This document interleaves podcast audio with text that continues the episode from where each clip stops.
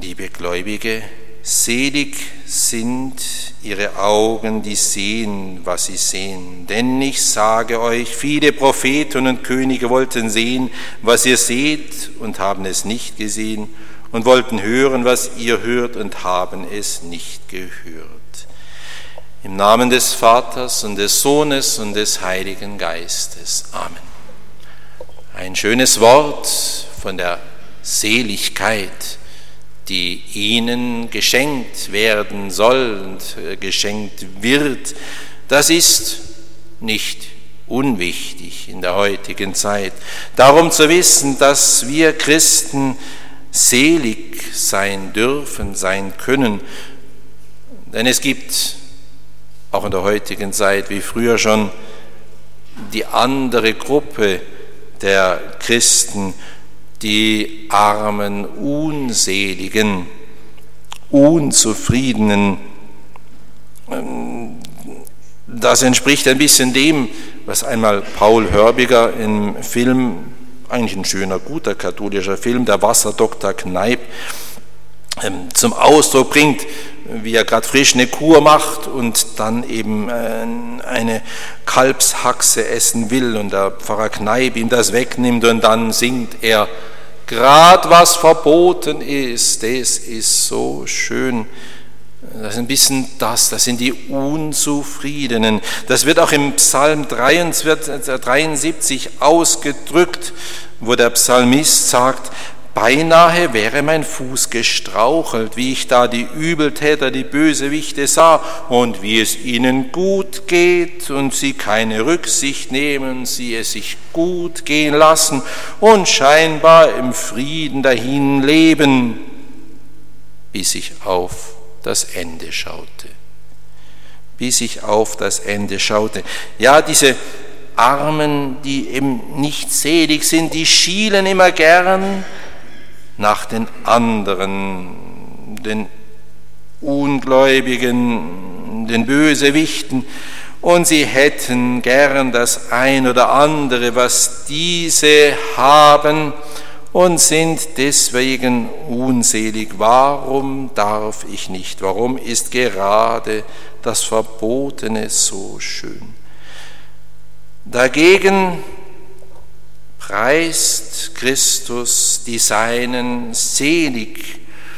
Er fängt seine Predigtätigkeit sogar mit den acht Seligpreisungen an. Es ist nicht unwichtig, sich bewusst zu machen, was das heißt, selig zu sein, glücklich genannt zu werden. Warum? Und wir hören es auch im Evangelium.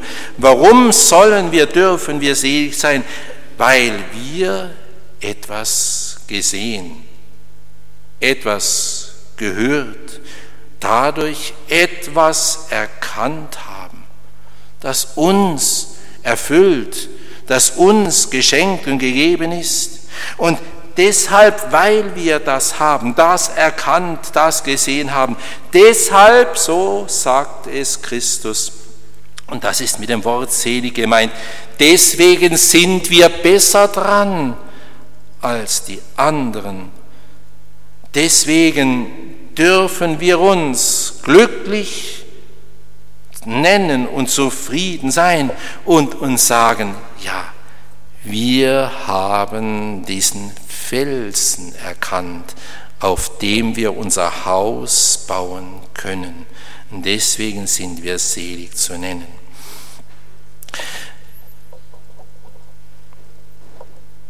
Darum auch ganz kurz und zur Erklärung, was genau ist das, worauf sich derjenige stützt, der selig, wahrhaft selig ist. Es sind drei Dinge. Er stürzt sich, stützt sich, nicht stürzt, sondern stützt sich, verzeihen. Er stützt sich auf etwas Vergangenes, etwas aus der Vergangenheit. Er stützt sich auf etwas Gegenwärtiges und auch auf etwas Zukünftiges. Zunächst auf etwas Vergangenes. Etwas, wie wir im Evangelium hören, Geschautes, Gehörtes, etwas Mitgeteiltes, was andere, was im letzten Gott uns mitgeteilt haben. Etwas, von dem jetzt derjenige, der selig ist, sich sagt und sagen kann und zu Recht sagt, aha, das hat der andere mir mitgeteilt und das ist wahr. Und deshalb, weil es wahr ist, kann ich mich darauf stützen und bauen. Im vollsten Sinn ist das, was Gott uns mitteilt, mitgeteilt hat, wahr und er bezeugt es. Und das, was unsere Seligkeit da ausmacht, ist die Absolutheit der Wahrheit. Dass das, was wahr, absolut wahr ist. Darum geht es gerade auch in der heutigen Zeit. Und das macht unsere Seligkeit aus. So hat es unser Gründer auch mal zu Recht gesagt. Er hat gesagt, was einmal wahr ist, das ist immer wahr. Sonst wäre es nie wahr gewesen. Beispiel, dass Jesus Christus Gott ist. Wie lange war er schon Gott? Wie lange wird er Gott sein? Diese Aussage, wie lange ist die wahr? Immer und ewig. Das ist eine absolute Wahrheit. Das, was einmal wahr ist, das ändert sich nicht.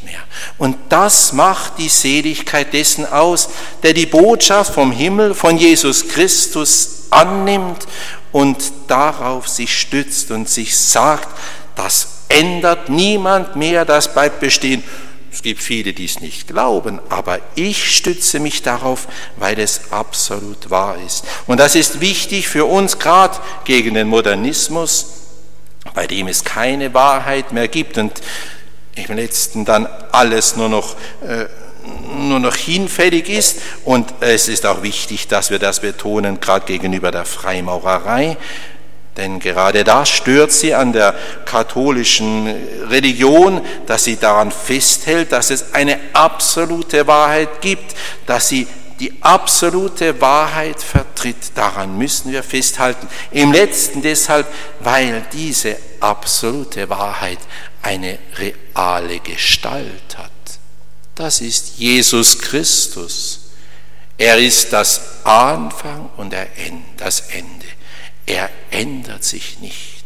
Er bleibt absolut immer der gleiche.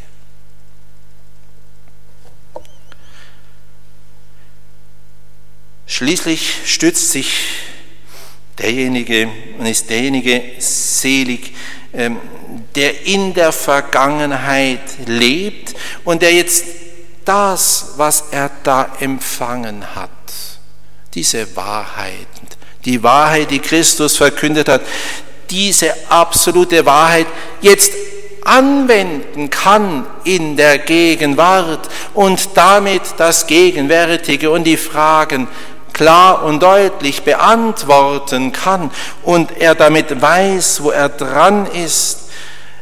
Das, was Gott uns mitgeteilt hat, ist die Messschnur, damit wir damit alles messen. Es ist das, was er gesagt hat, diese, diese Moral, das, was zu allen Zeiten gilt und uns hilft, damit wir unsere Seligkeit erlangen.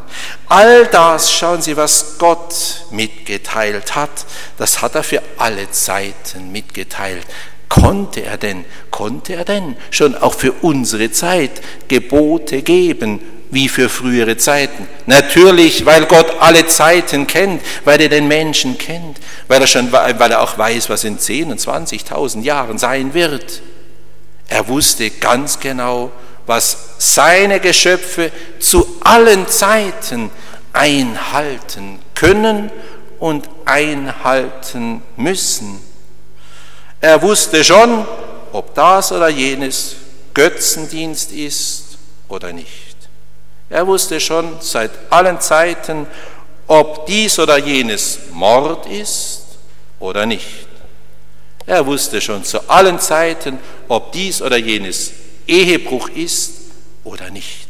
Aber sehen Sie, das macht auch unsere Seligkeit aus, dass wir klare, von Gott vorgegebene Urteile, eine Moral haben, die uns hilft, unser Leben zu gestalten und alles richtig zu beurteilen. Und darum nehmen wir das an und leben wir damit und wirken wir unsere ewige Glückseligkeit. Und nun zu dem dritten, das hängt eben genau damit zusammen, zu dem, was unsere Seligkeit ausmacht, etwas Zukünftiges, nämlich, dass wir, wenn wir uns daran halten, an das, was Gott vorgegeben, mitgeteilt hat, von dem er gesagt hat, dass wir glücklich sein können, wenn wir das haben, dass wir darauf bauen und vertrauen, dass er dann, wenn wir die Gebote einhalten, wenn wir am Glauben festhalten, dass er uns dann einen Lohn dafür gibt, einen unaussprechlichen Lohn, einen ewigen Lohn. Wer auf Gott vertraut, der wird nicht zu Schanden den wird er belohnen. Wenn man sich heute von Wetterfahnen die Himmelsrichtungen durcheinander bringen lässt, dann geht man irre. Aber wenn man auf das baut, was Gott mitgeteilt hat, auf die Wahrheiten, die, die übernatürlichen Wahrheiten, dann wird man selig. Wenn man an die acht Seligkeiten denkt, auch an die, Selig die Verfolgung leiden der Gerechtigkeit wegen, ihrer ist das Himmelreich. Wenn man so daran festhält, dann wird man einen Lohn empfangen, einen Lohn, von dem uns die Heiligen sagen, Christus selbst und der heilige Thomas auch, dass er unvergleichlich groß ist. Der heilige Thomas wurde ja von, so sagt es die Geschichtsschreibung, wurde einmal von Christus gefragt, was er denn als Lohn für das, was er da so wunderbar geschrieben hat, die Summa Theologica und dergleichen, was er als Lohn dafür haben möchte. Und die Antwort war, nichts anderes, Herr, als dich selbst. Gott selbst, Christus selbst wird unser Lohn sein. Er wird umhergehen und uns bedienen. Darauf baut derjenige, der um das weiß und deshalb selig zu nennen ist. So möchte ich Sie also beglückwünschen zu Ihrem Glück, zum Glück, den Glauben zu haben, zum Glück, katholisch zu sein. Halten Sie daran fest mit der allerseligsten Jungfrau Maria und Darum möchte ich auch mit dem schließen, mit der letzten Strophe des Liedes, das wir am Anfang schon äh, gesungen haben, wo es das so schön heißt, dieses Lied, das lange Zeit das Bekenntnislied war im Elsass und in manchen anderen deutschen Gegenden. Und dort heißt es dann zum Schluss, Gott Dank, dass ich katholisch bin und stets geschützt vor falschen Lehren. Katholisch sein ist mein Gewinn. Nie soll der Irrtum mich betören, katholisch bin und nenn ich mich. Katholisch leb und sterbe ich, so werd ich nicht verderben. Katholisch ist gut sterben. Amen. Im Namen des Vaters und des Sohnes und des Heiligen Geistes. Amen. Gelobt sei Jesus Christus.